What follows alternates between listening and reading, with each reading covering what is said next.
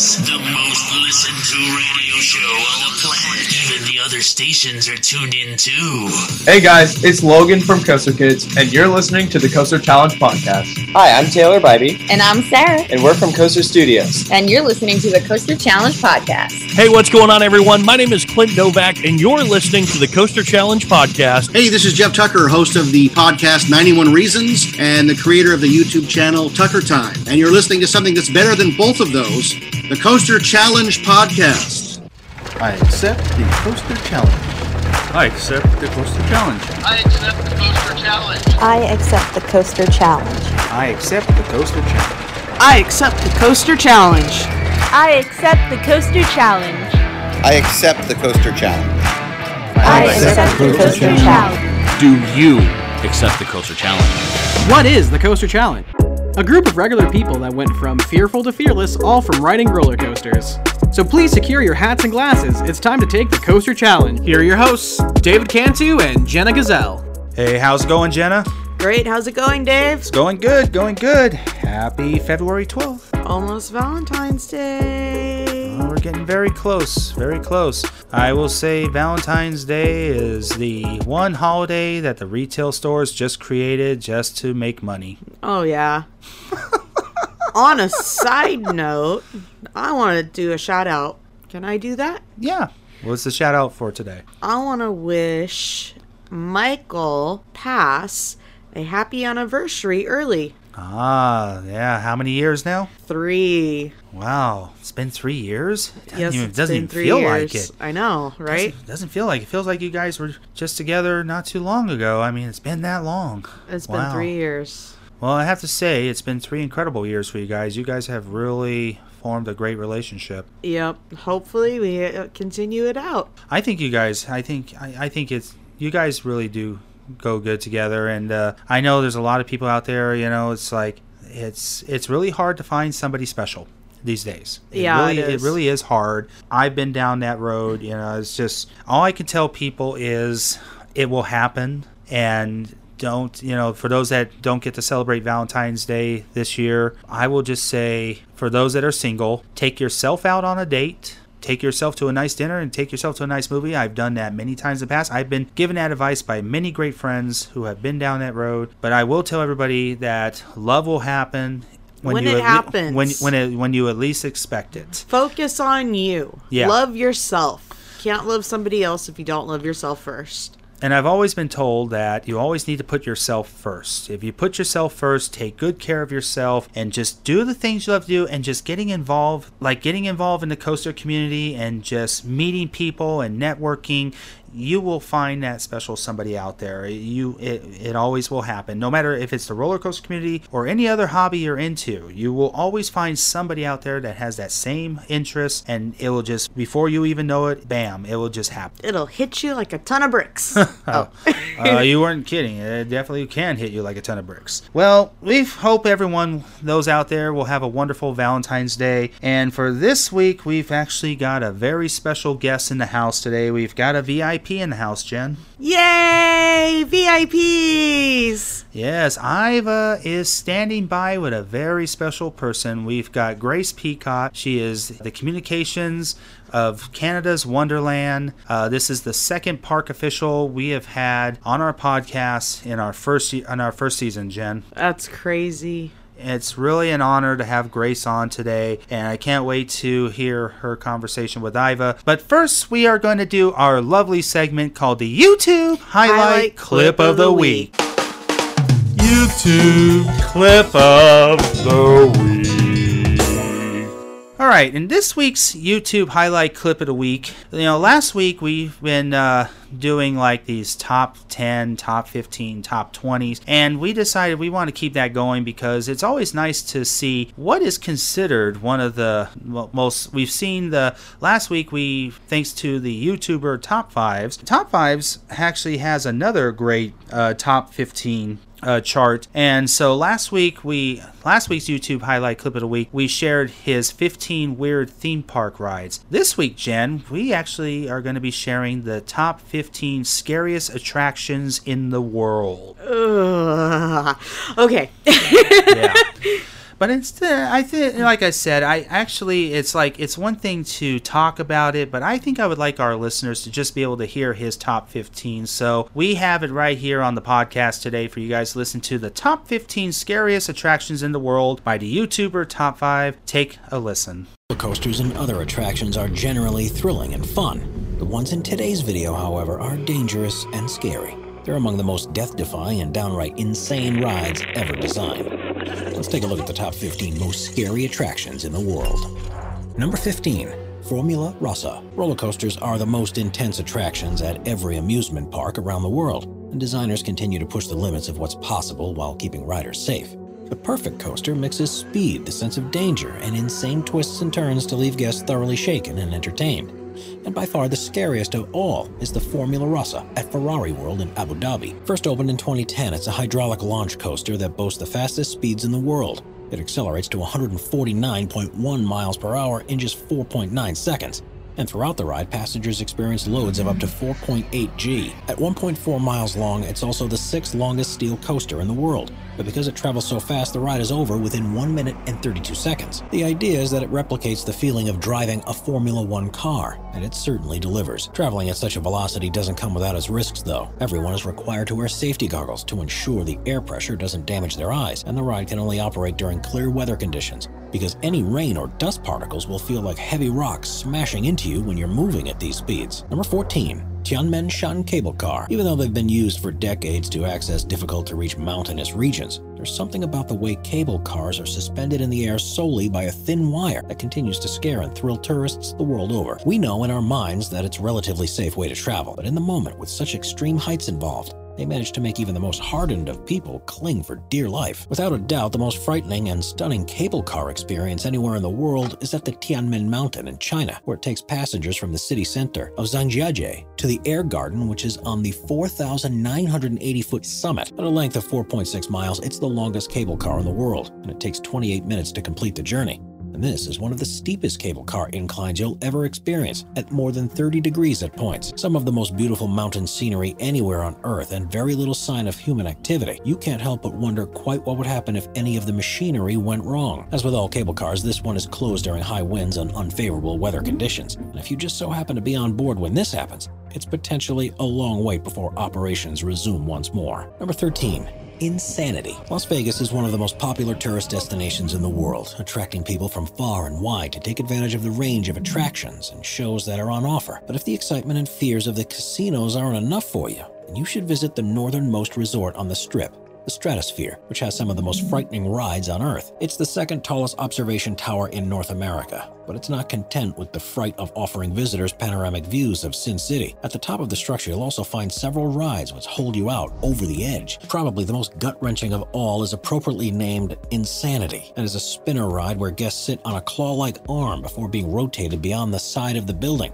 and then spun until they can't take it anymore. At a height of 900 feet above the ground, this is definitely not one for people with vertigo, and there have been several occasions since it opened in 2005 where, due to mechanical failure, people have become stuck on it for more than 90 minutes. Also featuring a roller coaster and vertical drop ride, it's no wonder that the Stratosphere has become a popular addition to the strip for extreme ride enthusiasts, and why it's often said to be one of the scariest attractions in the world. Number 12. Kilimanjaro Water Slide. Named after the tallest mountain in Tanzania, the Kilimanjaro Water Slide at the Aquasquentes Country Club in Rodovia, Brazil, currently holds the record of being the tallest water slide in the world. Just under 164 feet high, it hasn't always maintained this honor, but because it's proven to be a safe design, it's been able to keep operating since it first opened in 2002. The structure towers over the rest of the water park and can be seen for miles around. It's a body slide, which means riders don't use rafts on it which makes it all the more scary when you start the descent, because with an incline of 60 degrees, you'll soon be reaching speeds of up to 62 miles an hour. It's said that at least one in three people turn back once they reach the top and see what's in store, which is all the more surprising considering how long it actually takes to climb the stairs, but proves just how scary the slide actually is and how brave you need to be to take it on. There have been taller slides in the past, but with extra height comes safety issues that parks have yet to overcome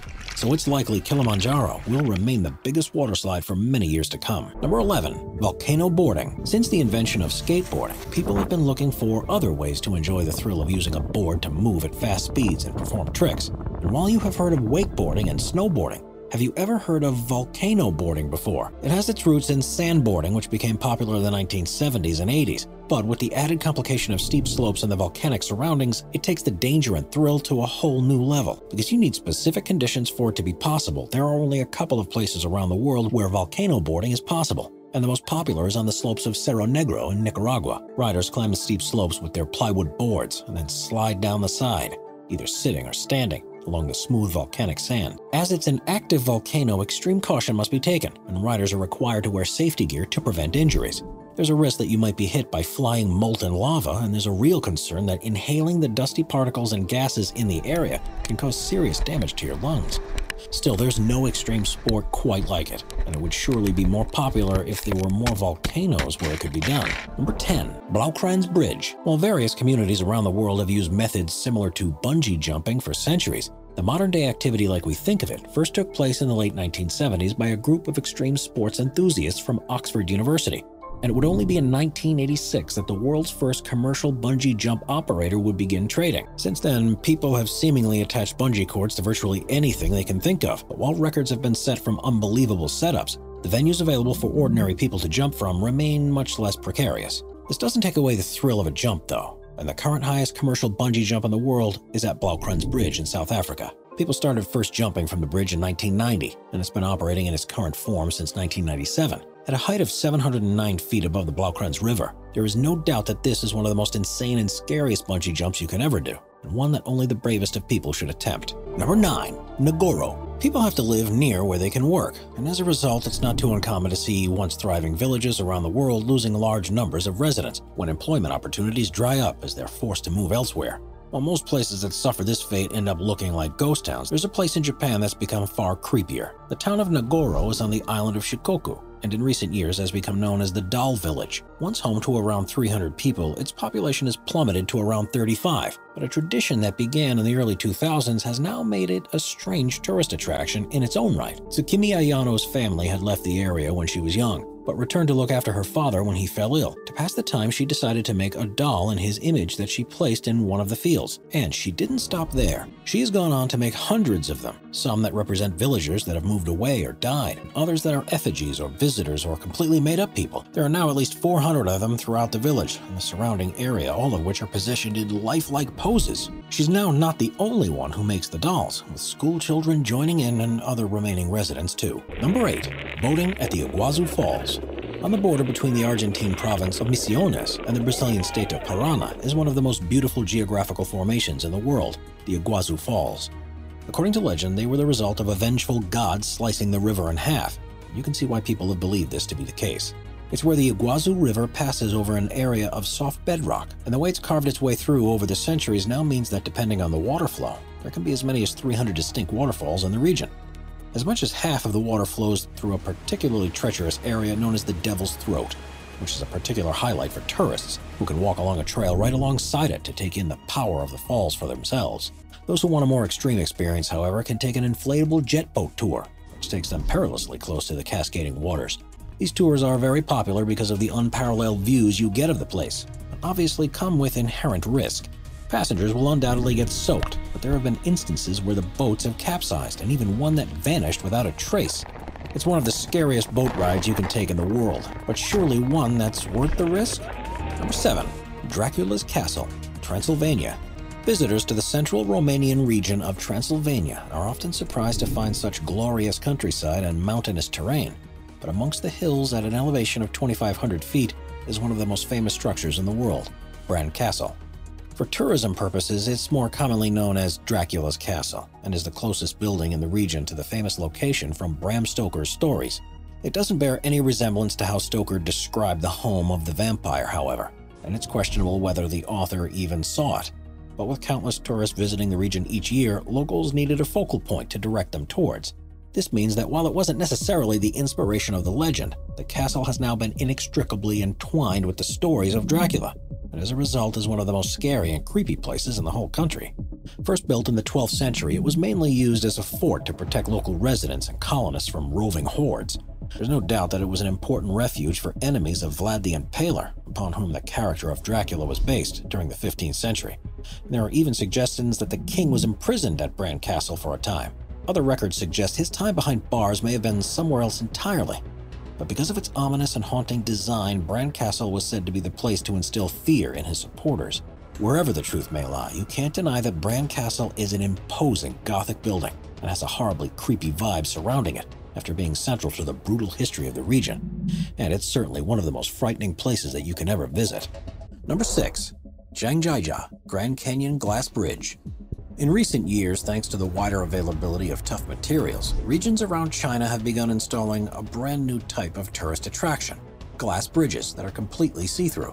There are now thought to be at least 2,300 of them in China alone, but the one that stands out above the rest is the Zhangjiajie Grand Canyon Glass Bridge. Stretching between two mountain cliffs in the National Forest Park, the 1,410 foot long structure was the biggest glass bridge in the world when it opened in 2016 and is suspended 980 feet above the valley floor beneath.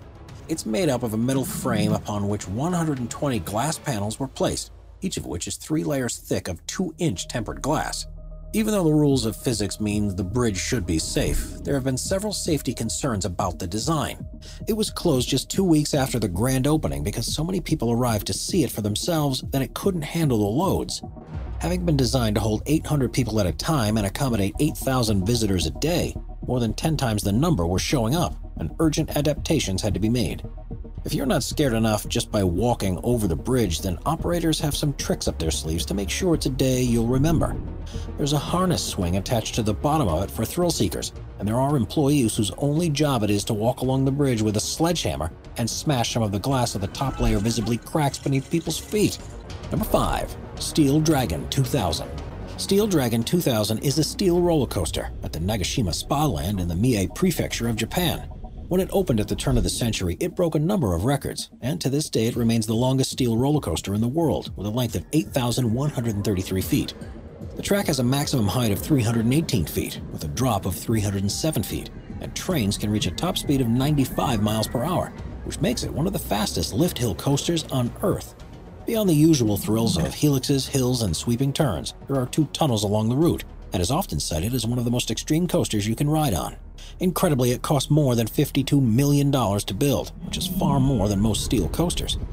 This is because far more steel was needed in its construction to ensure that it would be able to endure an earthquake. And this is an ever present danger if you do go on the ride. There have also been several accidents since it first opened, including one where a train lost a wheel and detached from the track, and you could be taking much more of a risk by riding this coaster than you would be with any other. Number 4. The Cage of Death. Even though humans have become the dominant species on Earth, there's still plenty of creatures that can cause us serious harm if we get too close. This danger means that we're often fascinated by such powerful animals. And while shark diving is now a common attraction around the world, there's a place in Darwin, Australia that goes one better by putting you in an enclosure with a ferocious saltwater crocodile. Known as the Cage of Death, visitors are locked inside a 1.5 inch thick acrylic box and are lowered into the Salty's tank. A large piece of meat is attached beneath the cage to attract the croc towards the thrill seekers. And they are left there for 15 minutes while the 20 foot long, 2,000 pound beast thrashes against the walls. As with all experiences like this, it's probably best not to read up about the safety record before you go because if you do, you'll either decide against taking the risk or will be in for one of the most frightening times of your life. While every precaution has to be made to ensure that the cage of death is totally safe, there have been a few incidents that ramp up its danger. In 2011, one of the cables used to lower the cage broke, and the cage, along with the people inside it, fell into the tank. It struck the base, cracked, and a foot long piece broke off. But luckily, on that occasion, the croc stayed clear and watched the panic ensue. Number 3. Edgewalk at 1,815 feet high, the CN Tower in Toronto, Canada is the tallest observation tower in North America, and after opening in 1976 had given millions of tourists a unique view out across the city, and one that tests their nerves. Of course, within the safety of the structure, only the worst vertigo sufferers face too many difficulties. But in 2011, a new attraction opened that would change all that. Called the Edge Walk, those who are brave enough can walk on the roof of the main pod of the tower at a height of 1,168 feet. Attached by a harness, there's a 5 foot wide metal floor around the perimeter, and you can walk hands free around it all. There's just enough slack in the cables for people to lean over the edge in an experience that really challenges you to trust the equipment. Unsurprisingly, Edgewalk is only open during certain times of the year during calm weather, because the tower is often subjected to strong storms and covered in ice, which would make it far too dangerous, even with a safety harness. It's now become one of the most popular attractions in the city, and definitely one of the scariest things you can do there. Number 2. Mount Hua. Located in the Shanxi province of China, Huangshan is one of the five great mountains of China, and has long been the site of religious significance. With five peaks, it reaches a maximum height of 7,070 feet above sea level, and there are a number of temples and structures over its slopes that attract visitors. If you want to climb the mountain, you can, but you'll be in for a terrifying experience along what is often described as the most dangerous hike in the world. There are narrow pathways, a frightening walk along a steep cliff on wooden planks without safety harnesses, and unpredictable weather patterns that can reduce visibility and cover the area in water within just a few minutes' warning. With increased tourism to the area and reports of fatal accidents, authorities have worked to improve the overall safety of the hike. They have cut wider pathways, built stone staircases, and added railings on the most dangerous parts, but even so, you take your life into your own hands by beginning the ascent. Of course, if you want to see what there is at the top and don't want to take such a risk, you could just travel up by cable car instead. Number 1. Yukon Striker. Roller coaster designs are becoming increasingly radical as amusement parks compete to attract the world's thrill seekers. And in 2019, Canada's Wonderland in Ontario put itself on the map with the opening of the Yukon Striker. This 3,625 foot long steel roller coaster reaches a maximum height of 223 feet, reaches a top speed of 81 miles per hour, and currently holds the records for being the tallest, longest, and fastest dive coaster in the world. It also has the most inversions of any dive coaster, the longest drop, and is the only one to have a full vertical loop. The ride begins by climbing the 223 foot lift hill. Once at the top, the train hangs over the edge of one of the 90 degree drop for a few seconds before plummeting 245 feet into an underwater tunnel where it reaches its top speed. Cars then shoot out of the tunnel into the world's largest Immelmann loop before hitting a zero G roll, a 360 degree vertical loop, and another Immelmann loop. Following this is an airtime hill and a 360 degree helix section before slowly returning to the station. In total, the ride lasts for just 205 seconds, but it's so packed with elements that there's hardly a chance to catch your breath. The Yukon Striker immediately became the scariest and most thrilling dive coaster on Earth, and is one of the best steel coasters of any type. And it surely proves that there's still a long way left to go in terms of roller coaster designs and the limits that can be pushed. It makes you wonder what's coming next. Wow. All I can say, Jen, is wow. How would you like to go visit a volcano and go s- volcano boarding, Jen? Um, no. uh, that wa- I've never seen anything like that before ever. I've never knew anybody would like to go almost like snow snowboarding down a volcano of a bunch a bunch of av- uh, lava la- ash. yeah, no, no, no. I don't know what's wrong with these people, but no. I will say there were some pretty crazy, and I would say would be scariest attractions. And for those that want to face their fears, these would be some pretty ideal things to do. But that one in China, the cable car, oh my goodness, those canyons. That is the Mm. longest 28 minute cable car ride. Just better hope that cable don't snap. That gave me chills. Yeah. Just, mm, I don't know about some of those ones. I will say that they mentioned Formula Rossa. I have a lot of coaster friends that have actually been to Abu Dhabi and have been on that. They say it's a really awesome ride, and I think this is something Jen Mike would really enjoy doing. Oh yeah, he can't find a roller coaster here in the U.S. that's fast enough. I could so see him on that one. Well, I know he wants to ride Kingda Ka this year, and I know Kingda Ka would probably technically be the fastest launch in the United States. But yeah, if he wants to ride the fastest one in the world, he needs to go down to Abu Dhabi and do 150 miles per hour in 4.3 seconds. Formula Rossa, I know, I know, quite a few friends have ridden it. I really want to ride it someday, but I feel like if I'm going to go that far part of the world, I need to go with somebody who's been in that country. right? I, So- I, I, I'll, I'll give that one to you. You can take him on that one. Mm, Not my cup, cup of tea right there. No, no, I'm good. But I think the most interesting one is that castle in Trans. Uh, was it Transylvania? Uh, Transylvania, Dracula's castle. yeah, I want to go there. it looks like a really amazing castle. I want to go to Romania. My niece Rose is from Romania. She wants to take take us there one time, but I would really love to go there. Another interesting one. I think I would do okay. It would be that in China that glass bridge. I don't know if I could handle that one.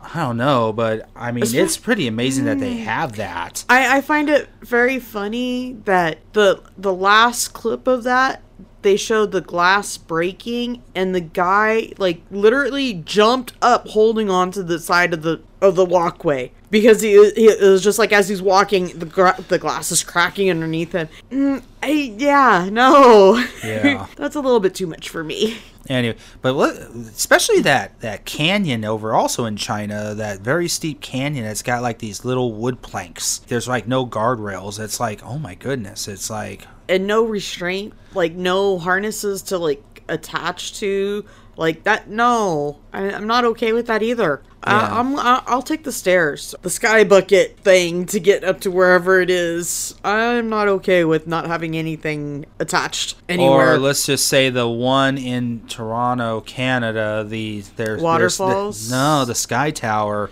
Oh. that that edge walk. Um, Yeah. Now I've done the sky jump at the Stratosphere. Stratosphere is about as tall as as the, the tower in Toronto, but doing an edge walk and just being able to walk along the very edge of that tower and be able to lean forward or backwards, that's pretty that's pretty brave. Uh, that's, a lot of courage that's right there. intense too. Yeah, very intense. Um, that's something uh, would be interesting to check out someday. If I have the courage enough, to, if I can do the sky jump at Stratosphere, maybe I might try and do this edge walk. Right. so, but no, I can see you doing that. But anyway, guys, that was a pretty good YouTube highlight, clip, of the, week. YouTube clip of the week.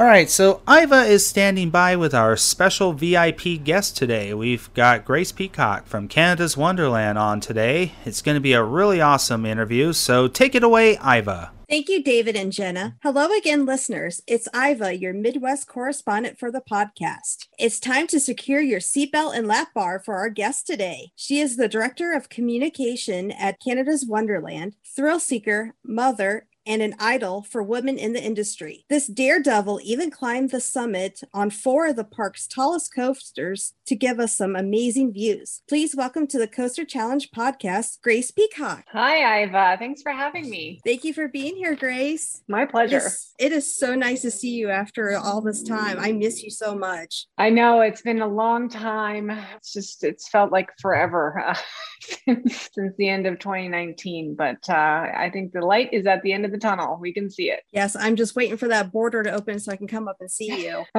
That's right. Soon, very soon. So, for our listeners who don't know who you are, why don't you introduce yourself and tell us a little bit about you, Grace? Sure. Yep. So, um, as you mentioned, I'm the director of communications at Canada's Wonderland. I've been with the park for it'll be four years, and um, I love what I do. Um, I, I live in the area where the park is. Grew up around here. I grew up going to the park. I was at Wonderland when I was a little kid. Um, I spent my summers there when I was a teenager with my seasons pass, and then now that I'm a parent, I'm coming back to bring my kids to the park all the time. And so it really feels like it's a part, been a part of my life the whole way through. And I think that's the same experience for a lot of our guests that I hear. So it's it's really special to be able to to sell fun in the way that I do, right? So I consider myself very lucky to have this position to do what I do. Yeah, and Cedar Fair is all about fun.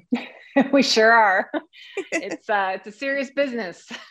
yeah, but it's amazing to have a job that you can go in and have fun every day that you work. That's the best thing. Yes, it definitely is. And it, it's when you walk the park and you can see the smiles on people's faces and you know the kids running around with their maps in their hand looking for what their next adventure is going to be and to know that you've had played some part in making that special day it just it, it goes a long way you know make you feel special about what you do Are you ready to kick off some questions? sure am All right. So, your first question is What was your first coaster that you rode? the first coaster I rode was at Canada's Wonderland. It's uh, one of our original wooden coasters. It's the Ghoster Coaster. And I think that's a lot of people's first roller coaster up here. Uh, certainly for my kids, it is. It has been, and I think like everybody I know, but it's a true original. It's themed to, uh, well, it was used to be themed to um, Scooby Doo's Ghoster Coaster. Yeah, it's a lot of fun. Even going on it now with my kids, it's just a, it's a joyful ride. I'm, I'm glad we still have it. And it's like, you know, be, it being such a special memory for me from my childhood. So, what was your first big coaster then? Up from that, it was Dragonfire. So that's Dragon- our um, it's an, another original that's still with us. It's it's funny to see it today because it, it used to be so intimidating to see it. It's got two loops, uh, a helix, a couple different inversions, but now it's it's completely dwarfed by Leviathan, which stands right over top of it. It looks so tiny, but it was terrifying at the time. That was my first upside down roller coaster. It's made by Yeah, Arrow, isn't it? That's right. That's right. thought. yeah, and it's obviously its mascot is a, a, a dragon. Who I just found out um his name is Dwayne the Dragon. In my research I was doing for the park's 40th, which is funny, and we have a statue of him too out front of the at front of the coaster. But it's a good ride. You know, that was one coaster I did not get a chance to ride while I was there. We ran out of time. So the next time I come up, I definitely have to ride Dragonfire. Yeah, you sure? Yeah, you should. Since it was part one of the originals too at the park. Yeah, I had to go see its, you know, other monster neighbor, literally the monster that's next door to it. Yeah, yeah. Everybody, everybody, I think runs to Leviathan first, and Dragonfire is in the area there, so it's easy to to step over to that one afterwards. But Leviathan's the the big draw at the park, as we all know. Up until Yukon Striker, that is. yes, that's true. So, out of the coasters that you've ridden, what is the one coaster that has scared you the most? I'd have to say it's the bat at our park. I'm actually I'm pretty new to the industry. Before uh, my job at with Canada's Wonderland, I was um, in journalism, so it's not like I came from another park or I've been an enthusiast my whole life. So I haven't gone around to a lot of park, but so most of my experience is at Wonderland and the bat, which is the boomerang we've got, big red one. It was for whatever reason the most intimidating to me. And I talking about fears. I've lived with anxiety my whole life. I had dealt with it when I was a child and at amusement parks as much as i you know I'd, I'd love to be there and be at wonderland if there was a ride that was intimidating to me having to wait in a line for it and just have that anticipation build up and build up was it, it was just horrifying. The bat always had a long line. Anytime I swear I wanted to get on it. If, if if there was no line, I could just run onto a ride and be brave and get it done and over with. And I'd love it. But having to wait in the lineup and watch the coaster go above your head and you're thinking about it, thinking about it, and you've got at least a 40 minute wait to go. I bailed on that line. I don't know how many times. And I don't know, again, I don't know what it was about the bat it's not a very long ride, but it's for whatever reason, it took me a long time to finally get on it. And if, you know, just as we're hearing with a lot of stories, as soon as you get on it, you love it and that fear is gone. But it took me quite a few tries to get through the lineup to get on it. And I knew I just had to do it. Um, and then once it would be done, I would love it and it'd be fine. But it's that anticipation and having to think about it for so long before you finally get it over with, right? I think that's really to be destabilizing. Jet Scream, I know it's not a coaster, but that was also another one. It was our sort of a spaceship attraction that swung around upside down very slowly too. So it would just hang you right upside down and you'd be stuck there upside down for a while before it would swing back over. I had to bail on the lineup for that quite a few times too because i just had to have a panic, panic attack in the lineup. Said, nope i can't do it today. But again it was just try and try again and eventually i got on it and i loved it. Yeah, I'm trying to think because you rode Dragonfire, which is has inversions. The bat has inversions. So I'm thinking unless it's the fact that you were going forward and backwards, maybe. Yeah, and I think it's interesting too because it's only one train, right? Because it's it the capacity flow on there is not as it's not as high. So maybe it just the lineups took longer. I'm not Give you more time to think about it and second and guess it's yourself. right there.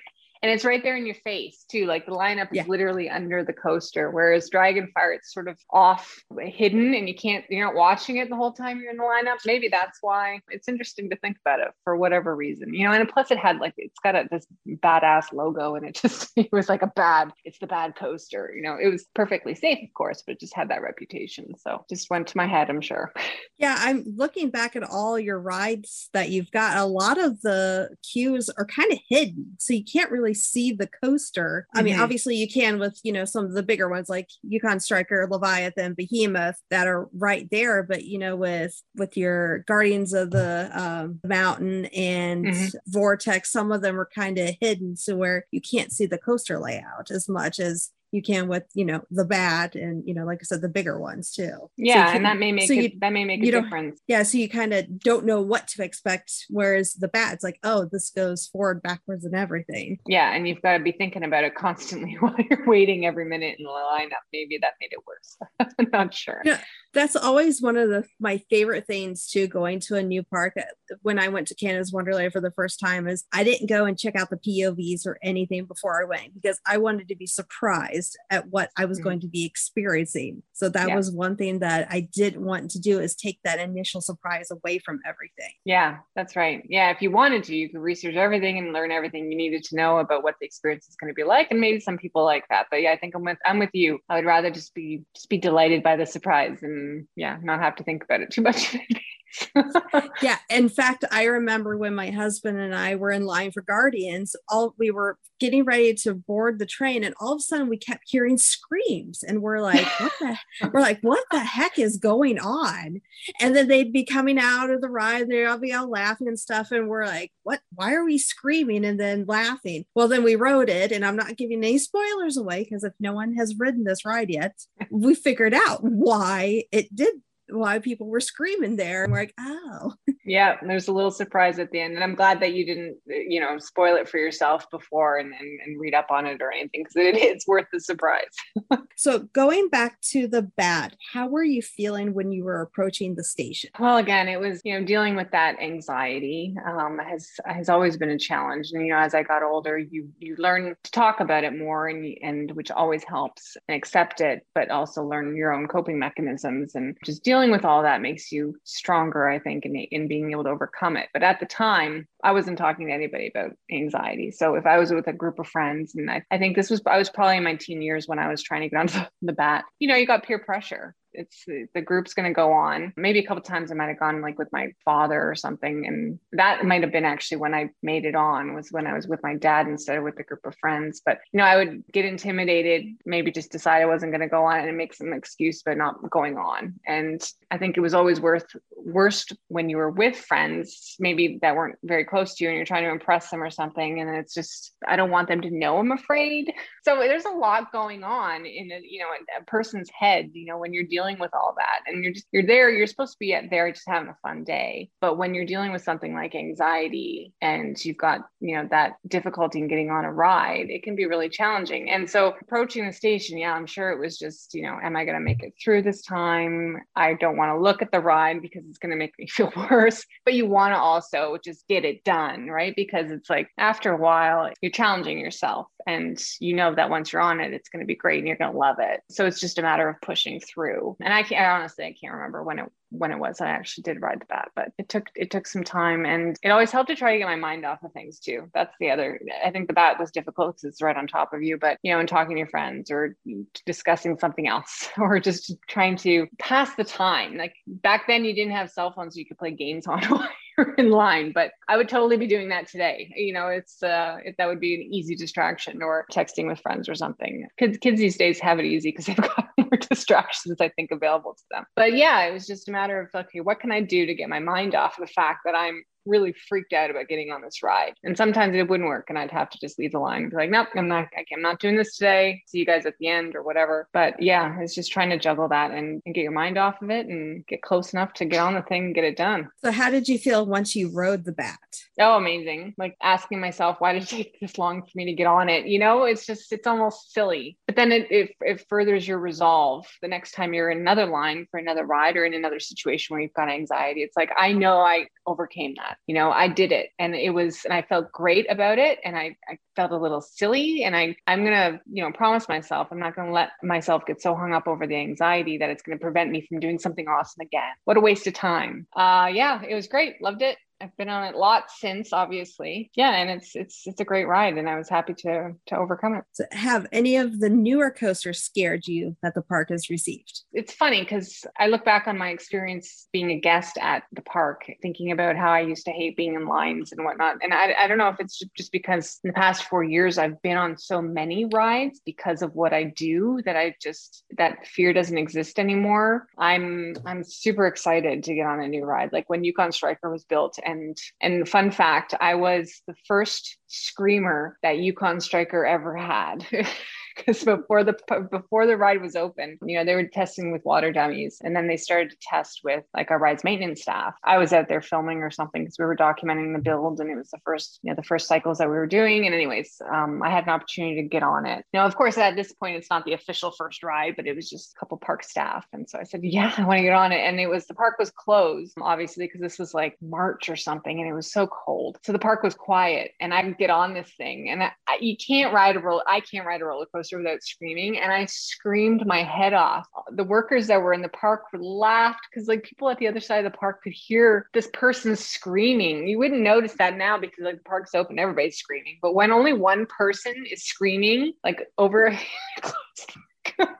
anyway, so I I happily wear that title of being Yukon Striker's first, first screamer. But screamer. I loved it. I've learned to relax on roller coasters too, which is something I think I just only picked up like when I started working at working uh, a couple years ago at the park. But it's so much more more enjoyable. And I if I would tell anybody to try to learn to relax your body when you're on a coaster and like calm your breathing and because I think when you tense up and start to panic, and I mean that's just that's great advice just for any general type of anxiety but um, it makes it worse right? Yeah no it's it's a lot of fun. I did slingshot the first time to, in 2019 that would have otherwise been a scary ride to me too but i don't know i've just it's like cool. I want to see what this one feels like. Maybe i am turn, turning into a bit of a enthusiast and serious thrill seeker i'm not sure but no i love it all. Yeah, I remember when you were doing the updates on Yukon Striker before, you know, it opened to the public. And the one thing I always remember was in the tunnel, you had a spider. And and we start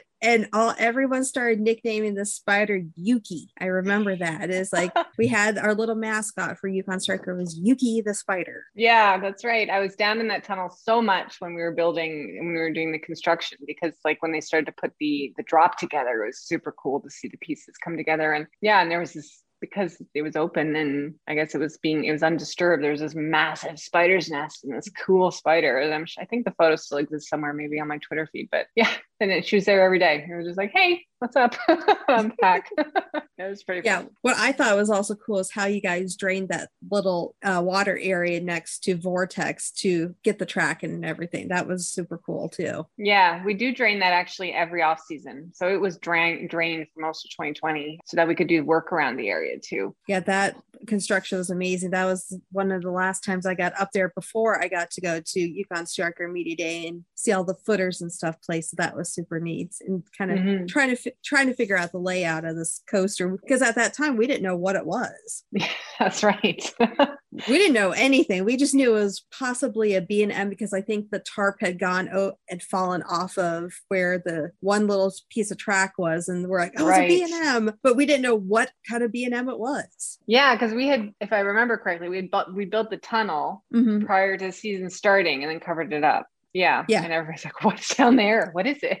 What is it? What is it? it was a lot of fun for us to watch all the speculation and the guessing and even even today just to this day you know sometimes watching everybody get excited about something and saying what what could that be and all the different ideas that pop up and we're like oh and i'm thinking to myself that's not right that's close but Well, and utilizing the park's past too with the map and everything and how it was supposed to originally be laid out, that really got guests questioning, you know, the theming and everything because it's based on, you know, the Yukon territory that's up there. that's right yeah and the gold rush that happened yeah it was fun we had some fun with the teasers for sure So, how did riding the back impact your life after riding it? Like I said, it was, you know, it just sort of solidifies your resolve to, you know, knowing that it's like I conquered that, I can do it again with another ride. And I, I'm pretty sure like I mentioned the Bat and Jet Scream for some reason were the two that I was most intimidated with. And I had to bail on the line for both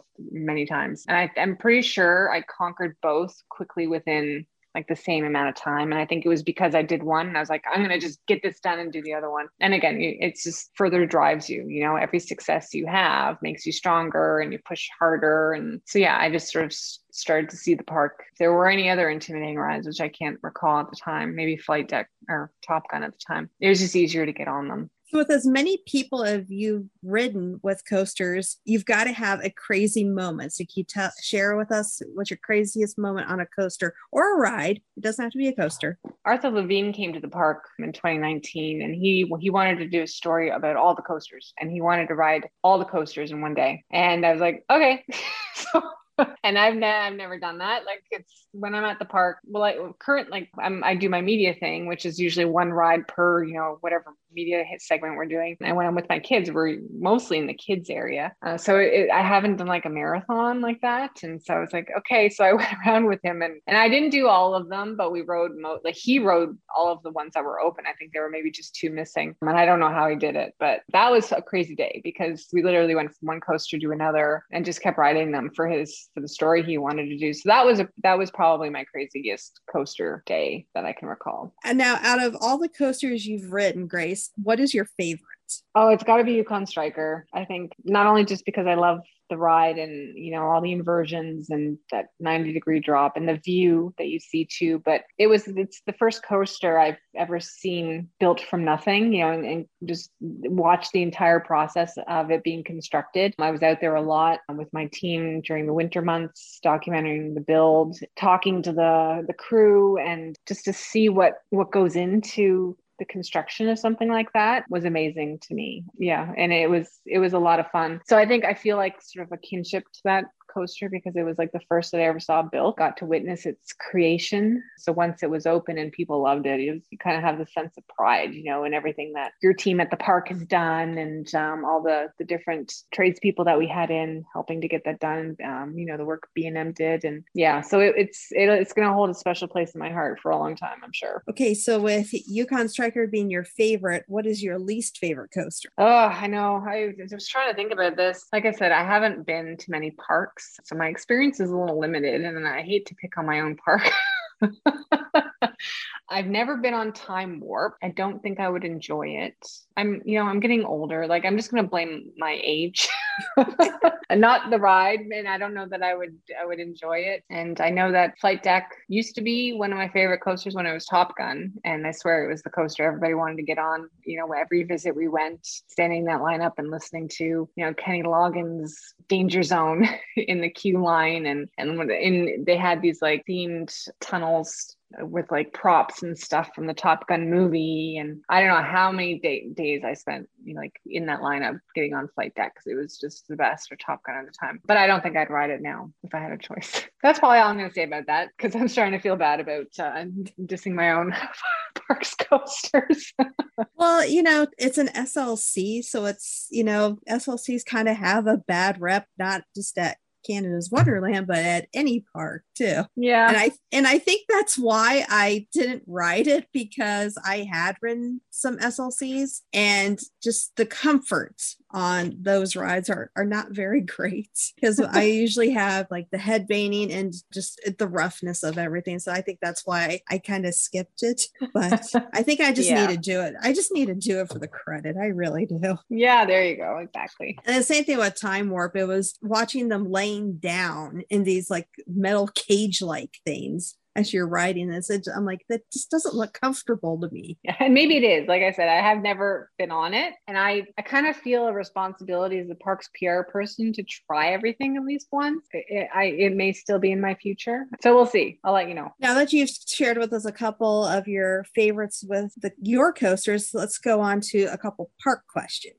Sure. So, ha- how long have you been with the Cedar Fair Company? What gave you the motivation to apply for your current position? Uh, so it'll be four years that I've been with Canada's Wonderland. It was a fluke, actually, that I applied for the job because um, I was currently working, I was in journalism, as editor in chief for um, Paper Chain in the city in Toronto. I just happened to stumble upon the posting. I think it was, it came into my inbox through one of those job sites, and I wasn't really looking, but as soon as I saw Canada's Wonderland and communications director, like journalism and communications are kind of synonymous, common for people to jump from one industry to the other. because it was Wonderland. And that, as I've mentioned, it's been such a special part of my life. And it's also like 10 minutes from where I was living. And I was doing a huge commute at the time. Anyway, I just, I had to apply. I knew I had to. And because I just thought it would be so fun, you know, to do that job and to work at an amusement park, the, the, the park that I've loved so long since I was a kid. Yeah. And I think it seemed like such a dream job. I just thought I had no, no chance of getting it. just like I was like negative right from the beginning. I you know I did my very best, obviously at all the interviews and stuff, but um, I was just like, oh, there's no way. This is like the perfect job. There's no way I'm gonna get this, and it just it worked out. So happy that it did because it's uh, I have a lot of fun doing what I do, you know, and I believe in the place too. I believe in what we do. That's validated every time I see happy families walking the park and just having a great time, especially after the the past year and a half that we've had. So can you share with us something that makes Canada's Wonderland unique compared to other Cedar Fair parks? And again, I'm sure I can hazard my best guess, um, not having been to them all. I have heard, you know, our, the landscape in the park is is really nice. We have a lot of greenery and trees and river, like little creeks and things. I think the cobblestone we have in the park might also be unique, which is kind of a nice characteristic. And I think just all the Canadiana stuff. Pride ourselves on being, um, you know, Canada's premier theme park. We want that reflected in the identity, you know, that people feel it really is truly a Canadian park when they're there. So Frontier Canada is a big piece of it. Got a lot of rides that have names with Canadian themes. Lord, we have Canada geese all over the place, so they're doing their part. yeah, I think that's that's probably the biggest differences. Yeah, and you have a big mountain too that none of the Oh yeah, have. the mountain. That's right. you have a mountain. Yeah, no Eiffel Tower for us no Eiffel Towers or That's right. carousels. How many Cedar Fair parks have you been to, Grace? Uh, only Cedar Point and Carowinds at this point. So I've got some traveling to do when traveling becomes easier. Um, and again, I think with my my kids getting older, we're going to be doing a lot more of that. So it'll be good to get out because we can actually go on the bigger rides when we're at those parks. Is there a certain Cedar Fair park that you have uh, like on a bucket list that you are dying to go to? I definitely want to get to Knott's, Kings Island. The history buff in me too wants to get to Kings Island because we were modeled so closely after them. And a lot of our early marketing materials, like from our opening year, because we wouldn't have had a chance to create any of them. A lot of it was Kings Island content. So it'd be interesting just to see from a historic perspective, this, you know, similar architecture and whatnot. Those two are probably pretty high on my list. No Kings Dominion? You know what? I want to get to all of them. Like, to be honest, I want, I want to get back to Cedar Point to actually ride the coasters because, again, my kids have been too young. And so it's like, I feel like it's almost kind of, it's fun for them to like go on the kiddie rides, but it's almost a waste for me to not be able to get on coasters when I go to a park. So I have to do a proper Cedar Point trip as well. Now, what is the key to success when communicating with your guests as the director of communications? Well, the key to communicating with anybody is just make sure you're also listening. That's a big one, and have opportunities for regular feedback because I can communicate with people all all I want, but if I don't stop to listen to what they actually want to hear about, or you know what it is that they have to say, that I'm not doing a very good job. But also to know your audience. We have different demographics at the park. A lot of a lot of families. Um, we market to families a lot, but also the younger and the thrill seekers. And so, depending on what our message is going out, that may change a little bit depending on which group we're targeting. So making sure you understand that group and understand what they are looking for in a park experience too. And experiencing that for yourself, I think really helps as well. Um, I've always felt it's been a benefit for me that I'm also a mom and that I know what it's like to bring a family to an amusement park because there are different challenges there than, you know, just going with your friends. A lot more challenges, you know, especially if you've got little ones in tow, right? Understanding those challenges and, and trying to rise to meet those challenges and help them have a better day. I think that really helps. Now, what are some of the major challenges or problems you've faced in your role? Overall, honestly, been great. I'll, probably when I first started, it was a little intimidating just you know getting up on park knowledge and I'll, well, I'll tell you, the hardest interviews were always the ones I had to do with enthusiasts because they always knew way more about anything than I did. And they always wanted to ask like very specific questions about how coasters worked. And I'm thinking, I have no idea how to even answer this. I mean, that was, ne- it was never, uh, you know, a huge challenge or anything that I worried about, but it was just funny that it was those interviews I was usually like, I, I can't answer that question. I'm sorry. Or I'd have to get research. I'd have to do the research. But there was a lot to learn in the beginning, even though I knew the park for my own personal experience you know understanding i guess picking up on on how marketing works too because again i came from journalism so i'm a, I'm uh, I'm a storyteller and a communicator, but I'm not. I, I don't. I'm not a. I don't have a, a background in marketing. Picking up that half was a bit of a learning curve as well. But it's just just as with any job, a new job that you start. There's a you know probably a good year when you're trying to absorb as much as you can, right? And that was certainly a big learning year for me the first year. So, what's your favorite thing to do at Canada's Wonderland? Besides, you know, enjoy a day as a guest with my family again because it's so much. It's so cool to see to remember the memories that I hold most dear to me from my childhood and, and to see my kids making their own. That's super special. But I think also when I'm when I'm at work, just getting out and walking the park and people watching, particularly around front gates when they just get in and the kids grab the map. They're they're opening them up and all excited and pointing to where they want to go first. And you know, they've got this jump in their step and you know, and it's just the look of I don't know, anticipation and I don't know, it's just they've got a great day ahead of them, you know, and it, it's fun watching that and seeing that. And uh, like i said before just re- reminding myself why i'm here. It's pretty enjoyable. So grace the the mission of coaster challenge is is we're on a mission to help people throughout the country and around the world be able to break their fears not just by getting on a roller coaster but trying to help them break their fears that help that impact their lives to make them we want to help them live better lives. Yeah. And the way how the pandemic has been this past year it has really showed that there is still a lot of fear in this world, especially in our in the United States, and I'm pretty sure in Canada as well. What advice could you give to those out there that are listening to this podcast that can help them be able to break their fears, to help them live better lives? What advice could you share with them that you have gone through in your life? Sure. Well, as I mentioned, I've uh, lived with anxiety my whole life, and it was worse when I was a kid because I didn't know how to talk about it. I think people who who have similar experiences, I think one of the worst things they can do is not talk about it. Feel like they're alone. If I was to give advice to anybody, it would be to yeah, to that it's it's okay to seek help, to just talk to people. As soon as I started talking about my anxieties, it was shocking to find out how many people around me had similar issues. You know, we're dealing with the same thing, and it felt felt almost ridiculous that we had gone so long without talking about it to one another when we could have been leaning on each other, you know, and it became, it was such a normal thing. It was so normal. It's almost, it's just, it's, it, and it, and it's accepted, you know, um, and that there's so much support out there and you will find support among friends and family. You know, when I was, and I was afraid at, to talk about it because I didn't think people would get it or because I didn't even get it. Yeah. Speaking up, just talking to people. And I think you'll find really quickly that you're not alone. And this is, you know, your podcast is is great with you know for what it's what it's doing. And i think it's going to help people understand too that people aren't alone if they have fears and just talking about it's going to help them get over it as well. Well said grace. Yeah thanks so, so much for having me guys. This has been a lot of fun. It certainly is great what you are doing and i hope that uh hope that for those listening um enjoyed our little chat today. And if anybody wants to reach out to me as well um you know where to find me on twitter. Yep and if for those that uh, want to know more about canada's wonderland where can they find information about the park, Grace? Best places online, canadaswonderland.com. Uh, we've also got our social media channels on um, Instagram, Facebook, TikTok. What I miss? Twitter. All right. Thank you again so much, Grace, for taking the time to speak with us tonight. It was my pleasure. Thanks for having me. And I look forward to seeing you up in Canada very soon once the border opens.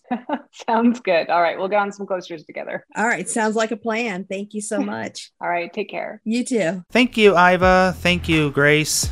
Jen, that was a pretty good interview. It was. Uh, it's really, really cool what she shared with all of us today about Canada's Wonderland, and also learning a few really good things too. Right. So. I like that she's uh, how she just happened to stumble stumble across becoming the communications for the park. Yeah. Oh yeah. That, that's pretty sweet.